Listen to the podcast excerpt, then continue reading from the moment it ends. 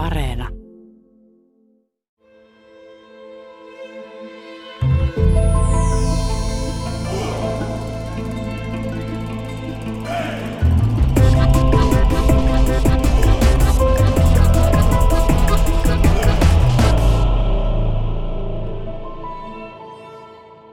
Miten ne luonnehtisit Venäjän suurvaltapolitiikkaa? Aleksanteri-instituutin johtaja Markku Kangaspuro.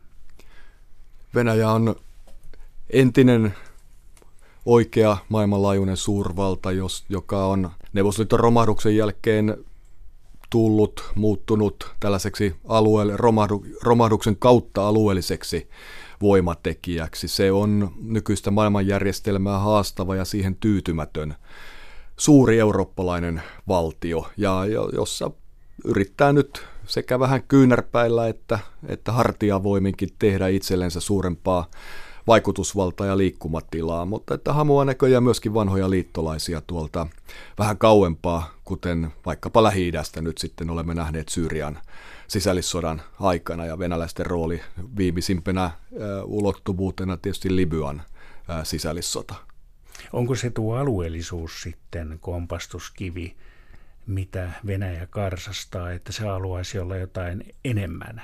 Mä luulen, että siinä ei pelkästään alueellisuudesta ole kysymys. Venäjä on tottunut toisen maailmansodan jälkeiseen maailmanjärjestykseen, jossa siitä tuli YK turvallisuusneuvoston pysyvä jäsen ja, ja Yhdysvaltojen kanssa ydinase ylivoiman pariteetin omaava suurvalta, jonka yli ei päätöksenteossa kävelty. Ja, ja Venäjä on myöskin äh, tässä suhteessa äh, tietenkin tällainen äh, poliittista vaikutusvaltaa hakeva sen mielestä omasta mielestään ja kyllä se tietysti monella mittarillakin kuuluu niiden suurten joukkoon, joita on vaikea sivuuttaa, varsinkaan Euroopan asioista päätettäessä. Venäjä asemoi itsensä myöskin energiasuurvallaksi, jota se kiistämättä tietenkin on. Ja kyllä tietenkin myös identiteetin kannalta tämmöinen kulttuuri ja eurooppalainen kulttuuri kuuluu sen omaan suurvalta-identiteettiin, mutta rannat on Venäjä, rajat on Venäjä, kyllähän se tällainen myöskin maantieteellinen käsite on. Venäjän on huikean suuri maantieteellisesti, kahdeksan eri aikavyöhykettä ja, ja kyllä ihmiset ovat tottuneet mieltämään itsensä ää, suurvallan kansalaisiksi. Venäjällä on kuitenkin siinä mielessä ongelma, että sillä on imago-ongelma, ainakin lännen silmissä. Kyllä se on ja kyllä se on myöskin heidän itsensä tavallisten venäläisten silmissä se imako on ongelma olemassa. Ja se tietysti johtaa vähän siihen, että vallanpitäjien täytyy uusintaa ja rakentaa sitä suurvalta identiteettiä ja hallitsemisensa oikeutusta. Kun sitä rakennetaan äh, suht koht pienellä arsena työkalulla, resursseilla kuitenkin, niin, niin siinä sitten helposti korostuu myöskin tämmöinen suurvalta tyyppinen ikävä ja negatiivinenkin uho, välillä myöskin hyvin vahvasti sotilallisen voima, voimalla uhoaminen ja sen näyttäminen, jos, jos ei peräti käyttäminenkin paikkapaikoin. Et, et, ja tässä suhteessa tietenkin, niin koska Venäjä on nykyisen länsijohtoisen euroatlanttisen globaalin järjestelmän haastaja, niin se jo sinänsä tuo lännen kanssa omat jännitteensä ja, ja omat yhteis, yhteen törmäyksensä myöskin osalla alueita, sekä osa, osassa entisen Neuvostoliiton aluetta, että sitten myöskin vähän kauempana, kuten nyt sitten tuossa, tuossa tuota, lähi politiikassa olemme viime aikoina nähneet. Onko tällainen kahtiajako tai vastakkainasettelu esimerkiksi Euroopan tai Yhdysvaltain ja Venäjän välillä, niin onko se ollut aina näin? No se ei ihan aina tietenkään ole ollut näin. Jos menemme 1800-luvun historiaan, niin Venäjähän on liittoutunut milloin ranskalaisten kanssa, milloin brittien kanssa ja, ja, ja, tota, ja milloin Saksan Preussin kanssa. Ää, toisessa maailmansodassa Neuvostoliitto ja länsi liittoutuvat taas Natsi-Saksaa vastaan, jota venäläiset yhä mielellään muistelevat puhuessaan omasta suurvalta-asemasta ja eurooppalaisesta kytköksestä. Ja, ja sitten tietysti Neuvostoliiton romahduksen jälkeen Länsi ja Venäjä elivät tällaista kautta muutama vuotta, jolloin Venäjällä puhuttiin avoimesti sekä Euroopan unioniin liittymisestä, toiveista, eläteltiin toiveita jopa NATOon liittymisestä, mutta että hyvin pianhan nämä osoittautuivat sitten, nämä toiveet katteettomiksi ja, ja, ja tota, liukenivat sitten muihin osittain vanhoihin geopoliittisiin jännitteisiin, mutta että kyllä täytyy muistaa, että Venäjän ja lännen välit ovat olleet hyvin mäkisiä ja mäkisiä, että siellä on ollut nousukausia ja, ja hyvin parempia suhteita ja sitten välillä huonompia suhteita. Et myöskin voimasuhteet ja, ja asemat ovat vaihdelleet, jotka osittain ovat määrit, määritelleet tätä, tätä suhdetta. Ja tällä hetkellä Venäjä on tietenkin yhä heikko verrattuna siihen taloudellisesti ja sotilaallisesti ja, ja poliittisesti heikko verrattuna siihen, mitä Neuvostoliitto vaikkapa oli. Ja, ja, ja tota, siihen moni tuntee tällaista haamukipua ikään kuin siihen vanhaan aikaan vielä, jos, jos, on, jos oltiin vielä enemmän kunnioitettuja ja pelättyjä ja, ja tasaverosia lännen kanssa kuin tällä hetkellä. Et tässä on monta, monta puolta, mutta ei, ei tämä mitenkään ää, yhtä linjaa ole mennyt. Venäjällä on ollut aina kiinnostuksen kohteena lähialueet ja siellä puhutaan jopa lähiulkomaista, se on vielä hieman eri asia, eli liittyy vanhoihin neuvostotasavaltoihin, niin Venäjä on aina ollut siis haasteellinen naapureille. Markku Kangaspuro. Kyllä, Venäjä on vanha suurvalta ja imperiumi, joka on ulottanut vaikutusvaltansa sekä os, jossakin vaiheessa historiaa niin, että se on liittänyt pienempiä naapureitansa omaan imperiumiinsa ja jossakin vaiheessa sitten vaan käyttämällä muulla tavalla vaikutusvaltaa niiden politiikkaan ja olemiseen ja tekemiseen. Ja tässä suhteessa niin itselleni tulee monta kertaa tietysti mieleen se, että, että, että kyllä se vähän tuppaa niin olemaan, että noi kaikki suurvallat ovat aika haasteellisia naapureillensa, kun tässä nyt katselee vaikkapa tuonne Amerikan mantereelle, mitä siellä tällä hetkellä, ja on pitkään tapahtunut sen mantereen suurvalla ja pienempien naapureiden välillä, niin tässä suhteessa Venäjä nyt on, ei, ei ihan kauhean paljon eroa. Tai jos me katsomme Euroopan historiaa, niin eihän Venäjä ole ainoa suurvalta, joka on ollut haasteellinen naapureillensa. Et, et tietysti tänä päivänä se ongelma on, on Venäjän suhteen se, että Venäjä ei ole kauhean hyvin integroitu eikä integroitunut tähän kansainväliseen järjestelmää ja se haastaa sitä. Se on tyytymätön asemaansa ja se on jossain, jossain määrin omast, ainakin omasta mielestään niin kokoansa vaikutusvallattomammassa asemassa, ainakin määrittelemässä Euroopan turvallisuus, kovan turvallisuuden järjestystä. Ja tämä on yksi selkeä kipukohta Venäjän ja lännen suhteille. Mitä se Venäjän itse ymmärrys sitten on, että se kumpuaa Venäjän historiasta tietystikin? Miten venäläiset ajattelevat, tunnistavat itse itsensä? Venäläiset ovat omasta mielestään eurooppalaisia. Ne ovat olleet koko 1900-luvun, 2000-luvun alun itse ymmärryksensä mukaan osa Eurooppaa hyvin selkeästi. Tässä on ollut hyvin lyhyitä ajanjaksoja, jolloin mielipidetiedustelujen tai muiden äh, indikaattoreiden mukaan he olisivat suuntautuneet jonnekin muualle enemmän.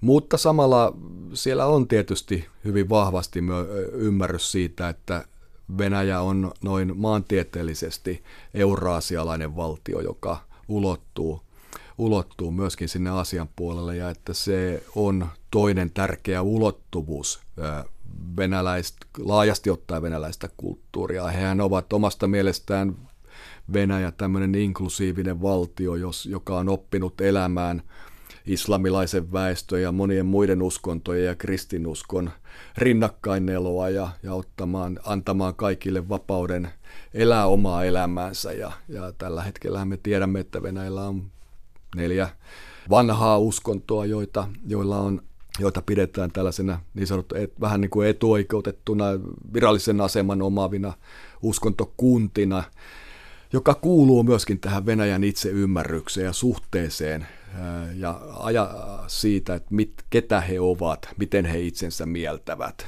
Ja tässä tullaan sitten tietysti siihen eurooppalaisuuteen ja suurvaltaan. E, Eurooppaa on jossakin venäläisissä keskusteluissa määritelty Euraasian yhdeksi nurkaksi. Niinkin päin on välillä katsottu asioita. Ketkä Venäjällä ovat strategikkoja, että perustuuko Venäjän ulkopolitiikka johonkin tiettyyn strategiaan, Markku Kangaspuro? Mä näkisin, että tällä hetkellä äh, siellä ei ole nimettävissä selkeä strategia, yhtä strate- strategikkoa, joka määrittelisi Venäjän ulkopolitiikan. Venäjä nojaa aika tavalla tällaiseen vanhaan festivaalinilaiseen käsitykseen maailmasta, jossa maailma ja van, omaan vanhaan diplomaattiseen perinteeseensä, jota varmaankin Lavrov ja tietyllä tapaa reaalipolitikkona ja taktikkona hyvin tunnettu Putin, pragmaatikkona tunnettu Putin myöskin edustavat. Kysymys on siitä, että Venäjä haluaa olla mahdollisimman kansallisesti itsenäinen, itsemääräämisoikeuden laajuutta ja alaa halutaan pitää mahdollisimman suurena ja ulosmitata sitten hyvin reaalipoliittisesti ja tietenkin kyynisestikin laskien ne edut, joita on saatavissa kansainvälisessä yhteistyössä. Ja jos ei kansainvälinen yhteistyö heidän näkemyksensä mukaan toimi, niin sitten voidaan laittaa jarrut ja kantapäät maahan ja lähteä haastamaan myöskin sitä, niitä ratkaisumalleja, joita, joita on tehty. Et, et, tavallaan kaikki keinot ovat tässä suhteessa kansallisvaltio Venäjän käytössä reaalipoliittisen doktriinien tai ajattelutapojen lin, vanhan linjan mukaisesti. Siellä on diplomatia, siellä on talouspolitiikka, siellä on armeija ja voimapolitiikka ja jossain määrin, kuten mainitsit, niin Venäjän maine on huono, että, että ehkä heikoin osa tätä aluetta niin on heidän tämmöinen maine, maineen kirkastaminen ja perinteinen propaganda, soft power puoli, jossa, jossa he eivät oikein ole pärjänneet. Että kyllä se edelleenkin nojaa tähän balettiin ja klassiseen kirjallisuuteen ja tämmöiseen niin lännessä aika paljon tämä venäläinen soft powerin voima. Ehkä tietysti jossain määrin myöskin kieleen ja koulutukseen sitten, jos puhutaan lähiulkomaista, eli näistä entisistä neuvostotasavalloista ja joistakin ihan merkittävistäkin ää, ei-eurooppalaisista valtioista, kuten Kiina ja, Kiina ja Intia vaikkapa. Mutta Venäjällä on kuitenkin pallo hukassa, kun Neuvostoliitto romahti. Se oli totta kai totaalisesti hukassa ja siellä haettiin pitkään sitä suuntaa, mutta että aika nopeasti sieltä alkoi kuitenkin hahmottua jo 90-luvun puolivälissä pääministeri Jevgeni Primakovin johdolla, entinen tiedustelumies myöskin, hänen johdollaan tämmöinen reaalipoliittinen linja, jossa Venäjän perusvoima ja vaikutusvalta ja, ja sitten kansalliset tavoitteet pyrittiin laittamaan uudessa tilanteessa realistiseen jär, realistisella tavalla järjestykseen ja hakemaan, lähtemään rakentamaan sitä kansainvälistä asemaa. Ei välttämättä vastakkainasettelussa lännen kanssa, mutta tarpeen mukaan myöskin länttä haastaa. Mutta että siinähän oli ehkä ensimmäisen kerran nyt sitten 90-luvun, joka on tietysti lyhyt iso eh, valtion, vanhan valtion historiassa, 90-luku, noin 10 vuoden historiana, niin siihen mahtuu tämä Eurooppaan länteen orientoituminen ja sitten jo nopeasti noin viiden vuoden kuluttua uudelleen orientoituminen, jossa tuli sekä lähi politiikka että, että Kiina ja Kiinasuhteiden rakentaminen ja sen kortin yhteyden käyttäminen oman asemansa parantamiseen niin kuvaan mukaan. Ja tavallaan Venäjä on edelleenkin jatkanut tällä tiellä, että, se katsoo kyllä sekä maantieteellisenä suurvaltana että myöskin eurooppalaisena suurvaltana, niin kuin kaikki suurvallat joka suuntaan. Että täytyy muistaa, ja meillä se aika usein unohtuu, että ei, ei Venäjä yksinomaan tätä Suomea ja Suomen kolkkaa tuijota tai, tai Eurooppaa ja Itämerta, vaan, vaan kyllä sillä on ihan omista intresseistä johtuen, niin sillä on Aasia, Etelä ja kuten kaikilla suurvalloilla Kiina fokuksessa. Venäjällä puhutaan myös moninapaisuudesta, että se haluaisi siis olla rinnan muiden suurvaltojen kanssa.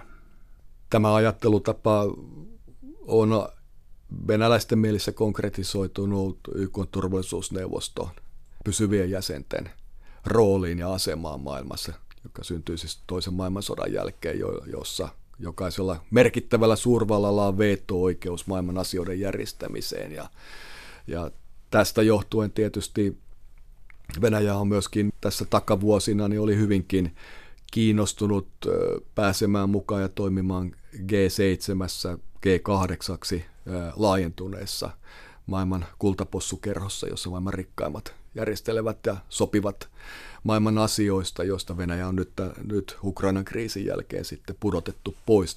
Kyllä sillä selkeästi tämmöinen moninapaisuus tarkoittaa sitä, joka itse asiassa alkaa tänä päivänä olla aika tavalla myöskin totta. Että ei, ei maailma ole rakennut enää Yhdysvaltojen moraalisen ja poliittisen johtajuuden varaan, vaan meillä on useampi toimija, jotka vaikuttavat maailman kehitykseen. Meillä on näitä nousevia Aasian valtioita, Kiina nyt itsestään selvänä, mutta sieltä tulee monta muutakin isoa kansakuntaa, joiden taloudellinen merkitys ja sitä myötä sitten kaikki muukin tulee, tulee vahvistumaan. Ja sitten meillä on suhteellisesti heikkenevä Eurooppa ja Yhdysvallat, eli laajasti ottaen länsi. Ja tässä mielessä niin kyllä me ollaan aivan eri tilanteessa tietenkin kuin vaikkapa 1970-luvulla tai, tai vielä 1990-luvullakin, jolloin tätä maailmanjärjestystä Eurooppaakin rakennettiin tänne läntisen euroatlanttisen dominaation ja, ja, ja tota, pelisääntöjen varaan. Että, että nehän on nyt monelta taholta haastettu ja itse asiassa aika tavalla kaikkialla myöskin tunnistettu, että, että, että meillä on tällainen moninapainen tila, joka, tilanne, joka nyt konkretisoituu vaikkapa Yhdysvaltojen ja Kiinan välisenä aika kovana vääntönä. No entä sitten Suomi, miten sijoittuu Venäjän suurvalta poliittisessa strategiassa tai ajattelussa? Suomi on tähän asti ollut Venäjälle helppo naapuri sikäli, että meillä ei ole rasitteena Neuvostoliiton hajoamisesta hajoamisen jälkeen syntyneitä rajakiistoja, ei valtiollisen tason kiistoja käytännössä. Ne kiistat, joita meillä on ollut, ovat pääasiassa koskeneet aika tavalla rajoitetumpia asioita kuin tämmöisiä isoja, kuten vaikkapa Baltian maiden ja Venäjän välillä tai puhumattakaan nyt sitten Ukraina ja Venäjän ongelmista. Meillä on talousyhteistyö, kulttuuriyhteistyö, koulutusyhteistyö jatkunut ja molemmat osapuolet ovat pitäneet sitä tärkeänä ja se ilman muuta on, on ollut win-win tilanne kummallekin maalle. Venäjän kannalta Suomen varmaan Suomen suhteen ei muuta ongelmaa todennäköisesti ole kuin se, mistä se aina välillä tavalla tai toisella, joko suoraan tai epäsuorasti antaa ymmärtää ja huomauttaa, on meidän sotilallinen yhteistoiminta lännen kanssa ja siinä konkreettisesti NATO-jäsenyys. Niin kauan kun Suomi ei ole Naton jäsen, Suomi on Venäjälle paljon helpompi tilanne jatkuu ikään kuin entiseen tapaan, mutta se on se asia, joka tämä sotilainen yhteistyö ja ei varsinaisesti Suomen taholta tuleva haaste Venäjän turvallisuudelle, vaan tämä NATO-jäsen isojen valtioiden ja niiden sotilaisen voiman Suomen kautta tuleva haaste, jota Venäjä, Venäjä tietenkin tarkkailee. Ja, ja tästä, tässä ne on aika herkkiä. Se on monen otteeseen käynyt ilmi.